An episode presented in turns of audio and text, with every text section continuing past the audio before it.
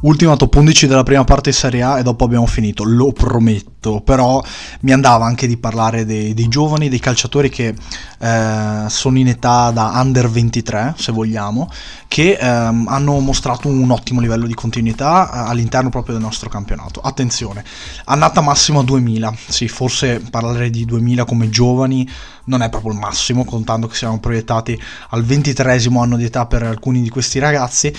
però sappiamo che la Serie A intanto non ci dà tantissime chance di parlare di giovani, anche se le cose credo che stiano cambiando con la nuova generazione. Però eh, ecco, io non, um, ho cercato di, di, di, analizzare, di prendere i calciatori uh, nati appunto dal 2000 in giù, che si sono rivelati più, più continui uh, nel, nel corso di questa prima parte di stagione. Quindi eh, riesco a, ad allacciarmi a parlare in varie situazioni perché secondo me non, non, ci sono solo i più noti ma anche qualcosa che non vediamo che si sta muovendo di molto positivo. E ripeto cioè qualcosa, ci, rispetto agli anni scorsi eh, ho riscontrato un po' più di continuità eh, nel mettere in campo un certo tipo di, gio- di giocatori e eh, sono contento soprattutto perché, ripeto, venendo da un ambiente in cui mastico molto campionato primavera in tutte le sue sfaccettature, vedere alcuni calciatori realizzarsi pienamente in Serie A è una grande, grande soddisfazione. Quindi bisogna sempre tenere a mente questo e, eh, ripeto, la Serie A sta portando sempre più calciatori giovani. Eh, non solo ad, a, ai massimi livelli, abbiamo visto l'esplosione del, della Juventus con i suoi giovani, ma eh, anche nei, in, tutti, in, tutti, i livelli proprio della Serie A, quindi squadre piccole, squadre medie, eh, c'è questo D'Andrea 2004 che sta cominciando a giocare con continuità al Sassuolo, abbiamo visto i giovani dell'Empoli, Fazzini, Baldanzi, degli Innocenti inseriti stabilmente in prima squadra, insomma ce n'è, ce n'è eh, di materiale fortunatamente. Eh, attenzione però, ci tengo a fare una promessa, eh, ci sono diversi giovani che magari eh, hanno avuto un momento di exploit più grande di altri, ecco, ma eh, non li ho messi, nel senso che ho voluto premiare chi ha giocato titolare praticamente da inizio stagione, chi è stato continuo nell'arco inizio stagione. Siamo arrivati alla pausa con un Fagioli incredibilmente in hype dopo eh, il gol di Lecce, dopo le, le, quattro partite da titolare fra Serie A e Champions League, il gol del 2-0 contro l'Inter, ma non l'ho inserito proprio perché c'è qualcun altro che secondo me ha dato più continuità, magari Fagioli sarà un protagonista di questo tipo di top 11 alla fine dell'anno. Non ho inserito nemmeno Volpato e Baldanzi. Baldanzi Danzi ha avuto un infortunio nel mezzo, quindi non è riuscito a esprimersi eh, al massimo. Ne ha avuto uno anche in rifinitura prima della partita con la Cremonese, non ha giocato. Volpato è stato integrato eh, comunque sempre nella prima squadra della Roma, ha fatto anche qualche partita in primavera, magari non sapete, però ha giocato a fuori quota in primavera, eh, sembra sicuramente a Bergamo contro l'Atalanta inizio stagione, poi non, ricordo, non ne ricordo altre, moment- altre momentaneamente, però eh, ha, non ha giocato sempre in prima squadra, però chiaramente può essere un giocatore molto molto molto utile per la Roma. Ho escluso Zaleschi, ho escluso Samarzic che purtroppo dovrebbe fare il titolare dell'Udinese, ma Sottile lo tiene sempre come carta dalla panchina, un po' come Beto. Credo che mh, mm, l'apprendistato per eh, il calciatore ex Lipsia sia ormai giunto al termine, che possa essere davvero un calciatore in grado di spostare gli equilibri eh, all'Udinese e quindi insomma ho cercato di considerare chi ha avuto meno exploit ed è stato più continuo. Questo, tutto questo per, per, per, dire questa cosa. E, e, io direi di cominciare a parlare del, di questa top 11, sempre ricordandovi che si fa un portiere, tre difensori, quattro centrocampisti e tre attaccanti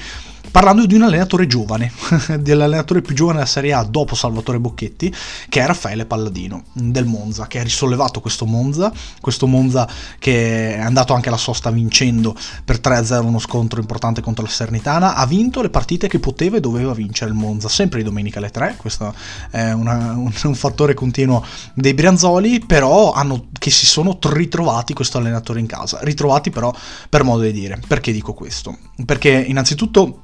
Palladino ha un'estrazione gasperiniana, ecco, eh, è stato allenato da Gasperini al Genoa, ha una carriera da, da calciatore importante, dove è stato allenato proprio da, da, interpreti importanti della panchina e adesso si è ritrovato lui in panchina, ha cominciato con le giovanili del Monza ed è arrivato fino alla primavera. In primavera ha ehm, inaugurato un ciclo positivo in primavera 2, sfiorando la promozione l'anno scorso, facendo dei buonissimi campionati, soprattutto eh, sfruttando, valorizzando i calciatori che ha a disposizione situazione che aveva a disposizione. Il Monza ha una buonissima squadra primavera, eh, gioca in primavera 2 e gioca esattamente come la prima squadra, con una difesa 3 abbastanza aggressiva, con dei calciatori mh, in zona gol, in zona di rifinitura molto bravi dal punto di vista tecnico e, e mh, Palladino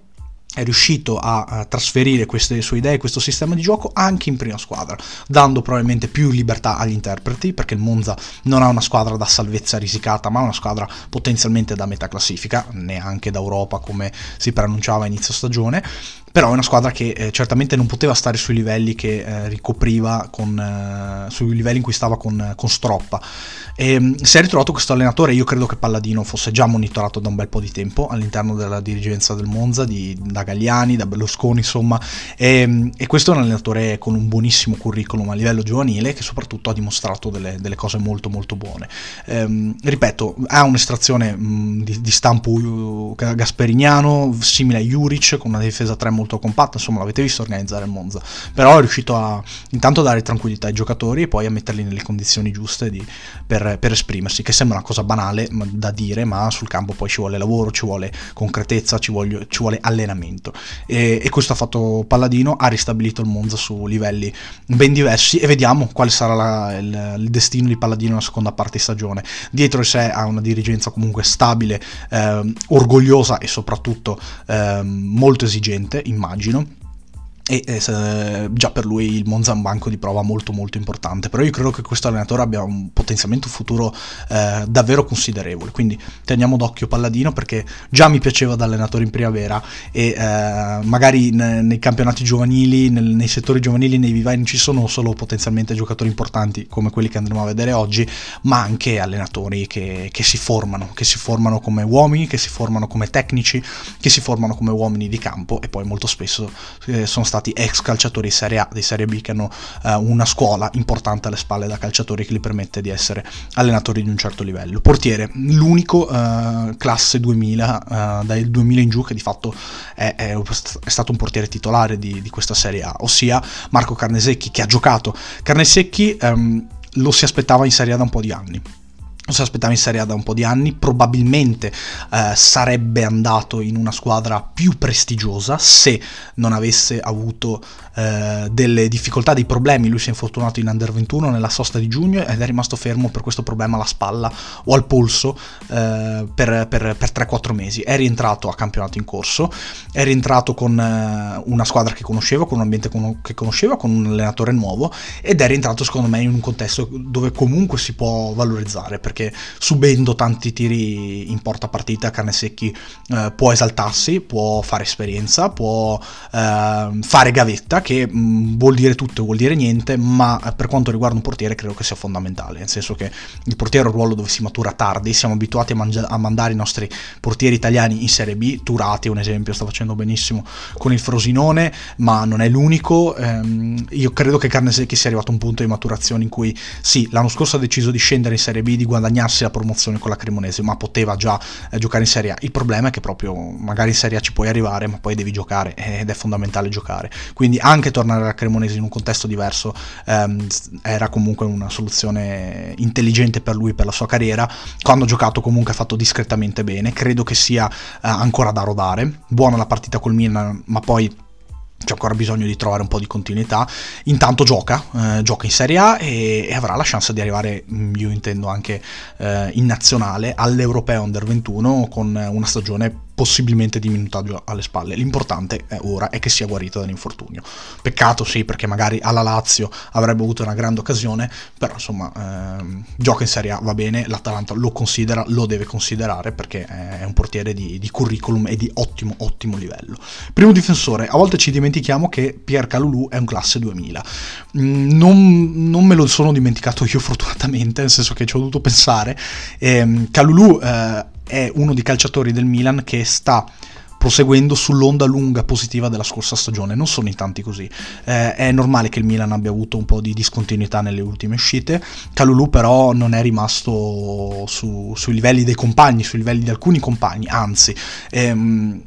quanti errori ha fatto Calulu dall'inizio della scorsa stagione? Ah, di fatto in, in, tutto il 2022. Ne ricordo davvero davvero pochi. Eh, è tornato anche a giocare a ter- eh, sulla destra come terzino per riadattarsi a un momento di difficoltà della squadra, però ormai è un difensore centrale stabile ed è il difensore centrale che serve al Milan. Il Milan giustamente in questo calciomercato ha fatto una buona mossa, ossia non è andata a rinforzarsi facendo il grande colpo in difesa, ma l'ha fatto sulla tre quarti, perché nella tre quarti ne aveva effettivamente bisogno, ne ha ancora bisogno, quindi eh, De Ketteler avrà l'opportunità di di svilupparsi, di crescere, um, perché il suo posto eh, è libero, è vacante praticamente nel, nel, nel, gioco di Pioli, nel gioco del Milan. Eh, non aveva bisogno di prendere un titolare perché Kier sarebbe tornato comunque al crociato, certo con eh, un chilometraggio avanzato, eh, aumentato rispetto all'inizio del ciclo Pioli per esempio, però Kier ehm, è un elemento fondamentale per il Milan, eh, non solo a livello di spogliatoio ma anche a livello di campo. Tomori è Tomori e, e Calulu doveva, doveva, essere un protagonista. Chiaro, se il Milan avesse avuto una proprietà più esosa e se avesse avuto la possibilità di prendere eh, tanti altri giocatori, probabilmente il colpo in difesa lo avrebbe fatto. Però era cosa buona e giusta lasciare Calulu dove fosse. E per adesso il, il francese ha risposto benissimo in, in, tutte le circostanze. Secondo difensore, Giorgio Scalvini, uno dei due 2003 di questa formazione, l'altro lo potete facilmente immaginare. Eh, Scalvini ha giocato anche a centrocampo, io lo metto in difesa difesa perché la sua estrazione a livello di vivaio di settore giovanile è quella. Faccio ancora fatica, devo dire, ad individuarlo in un futuro ehm, a breve termine con l'Atalanta, se come braccetto di destra, come vice Toloi o come soluzione difensiva o come centrocampista aggiunto, magari nei due mediani. Io credo che li possa fare entrambi. L'importante è capire che questo è un calciatore che uh, deve giocare, può e deve giocare a questi livelli. Lo fa già da, da un anno praticamente in, uh, in prima squadra e um, bene così, assolutamente, perché è un calciatore estremamente intelligente, estremamente intelligente Scalvini, um, che è, uno dei pochi 2003, che, uno dei pochi calciatori che veramente Gasperini ha preso la primavera per portare in prima squadra, al di là di quello che si dice. L'Atalanta ha un grandissimo vivaio, ha avuto una generazione molto fortunata di calciatori che però stanno ancora facendo loro per percorso in Serie A o nelle altre categorie. Eh, Scalvini invece era già pronto, eh, Gasperini lo ha capito subito, eh, soprattutto nelle scelte, nelle scelte che faceva a livello tecnico, già in primavera, me lo ricordo bene, ehm, era un giocatore di una maturità mh, superiore alla media, questo sì, e, e questa maturità magari non è eh, estremamente mh, non, appariscente agli occhi di, di un appassionato che guarda le partite, ma è estremamente utile in allenamento e la si nota se, se si allena il giocatore. Queste sono state le impressioni di Gasperini che giustamente giustamente ora vede in Scalvini come un difensore utilissimo per la sua Atalanta.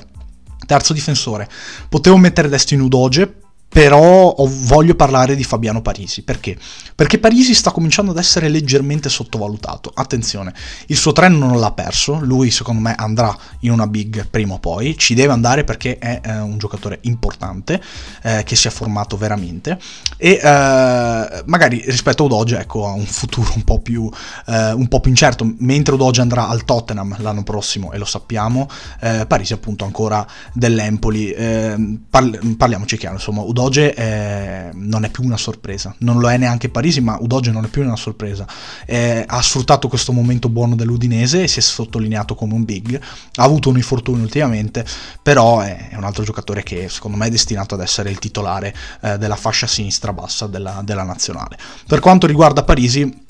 abbiamo un calciatore che eh, è estremamente voluto rispetto all'anno scorso, cioè secondo me Parisi è molto più bravo nella fase difensiva, è molto più continuo all'interno della partita, sta giocando anche di più perché l'anno scorso ehm, rientrava all'interno delle rotazioni con Marchizza, per esempio, su tutti, e invece quest'anno non, non ci sono grandi dubbi su chi debba essere il titolare, mm, Zanetti non ha mai avuto dubbi, e è un calciatore appunto che sta crescendo a livello di continuità all'interno della partita, all'interno del campionato, e che sta ampliando la, il suo bagaglio di giocate. Intanto non ha mai paura di andare all'uno contro uno in fase offensiva e questo è fondamentale. È rapido, eh, ha voglia di mettersi in mostra, ha voglia di aiutare la squadra, tutte caratteristiche ottime, ottime davvero e l'Italia comunque è fortunata ad avere un terzino come lui perché esattamente come Carnesecchi, esattamente come Scalvini, questi saranno elementi per il prossimo europeo under 21 eh, del, del, prossimo giugno appunto, eh, tra Romania e Georgia se non sbaglio. E, e quindi lui, lui, sarà lì e dovrà essere un protagonista e questo anno all'Empoli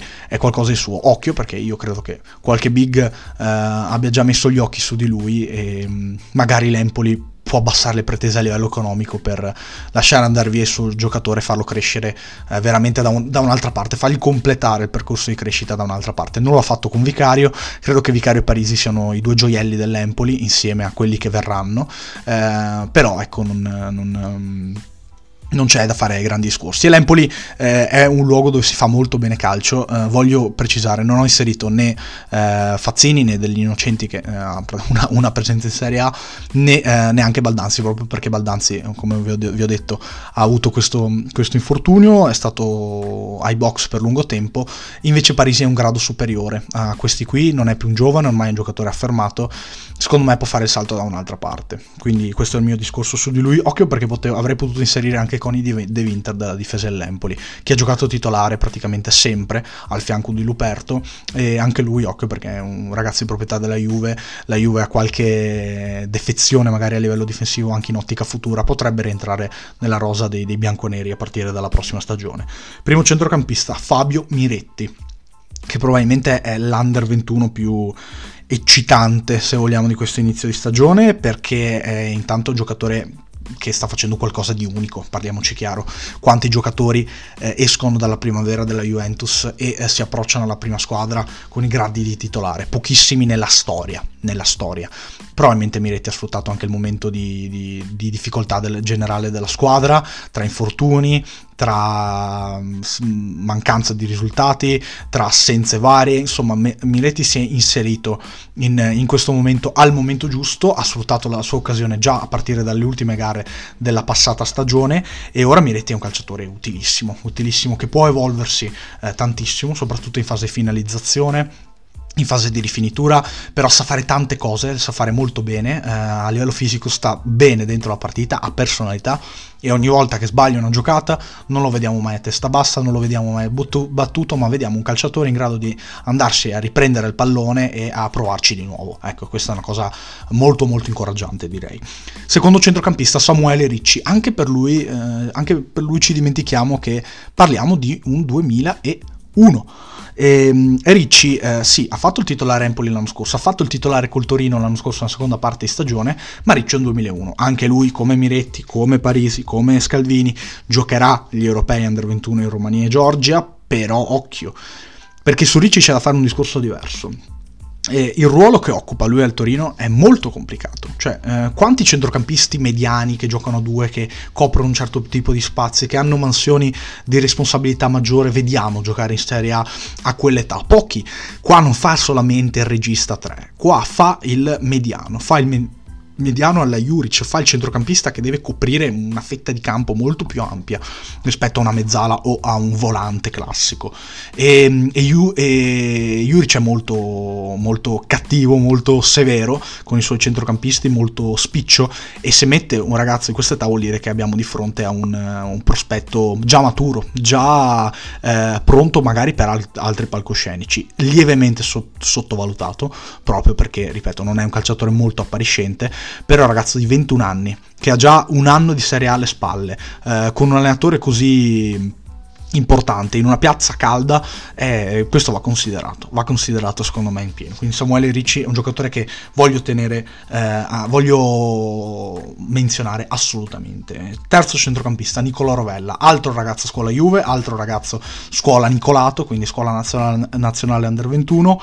Rovella è destinato secondo me ad essere lui sì un centrocampista nel roster della Juventus l'anno prossimo. Anche quest'anno, francamente, poteva starci. L'abbondanza era comunque importante da parte della Juventus, che poi ha deciso di virare su Paredes negli ultimi giorni di mercato, comunque di eh, proseguire sulla pista Paredes.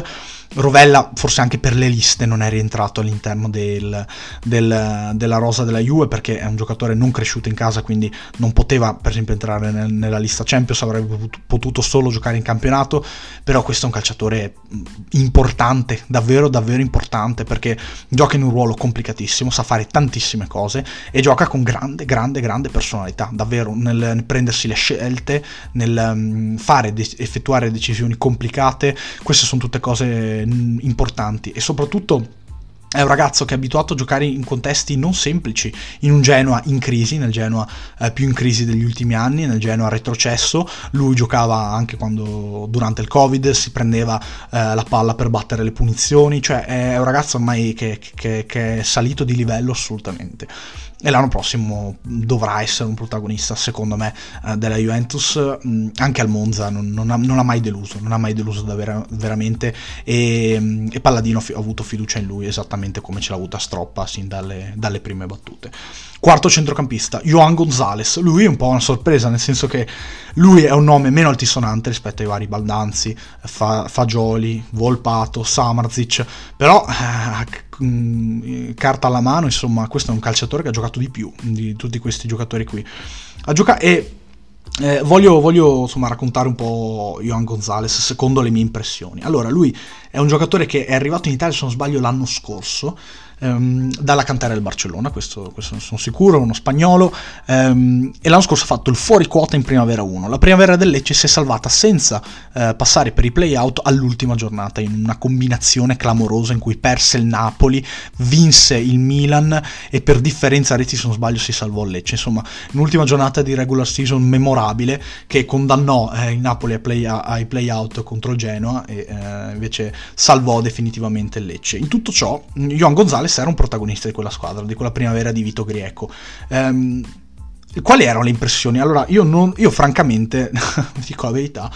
non, non, ricordo un calciatore che spostasse gli equilibri. Non ricordo un calciatore che spostasse gli equilibri. Non ricordo di aver avuto l'impressione di un giocatore che sa- avrebbe potuto giocare l'anno dopo titolare in Serie A, in un Lecce che poi peraltro l'anno scorso aveva la prima squadra in Serie B. Da fuori quota poi, quindi io faccio particolare attenzione ai fuori quota perché sono sempre calciatori con un anno in più degli altri minimo e quindi sono giocatori che dovrebbero, che quando giocano bene spesso lo fanno mh, per, per, per inerzia, perché sono più grandi degli altri e in un campionato di ragazzi di 17-18 anni, avere quello di 20 che fa la differenza, certo, ehm, è importante, però ecco, non, non, è, non, è, un fattore determinante, soprattutto lo si deve sempre pesare. Devo dire che Johan Gonzalez non mi aveva lasciato neanche questo sospetto qui, cioè non, non aveva lasciato lo, il sospetto di un calciatore che, cavolo, però è veramente importante, non solo perché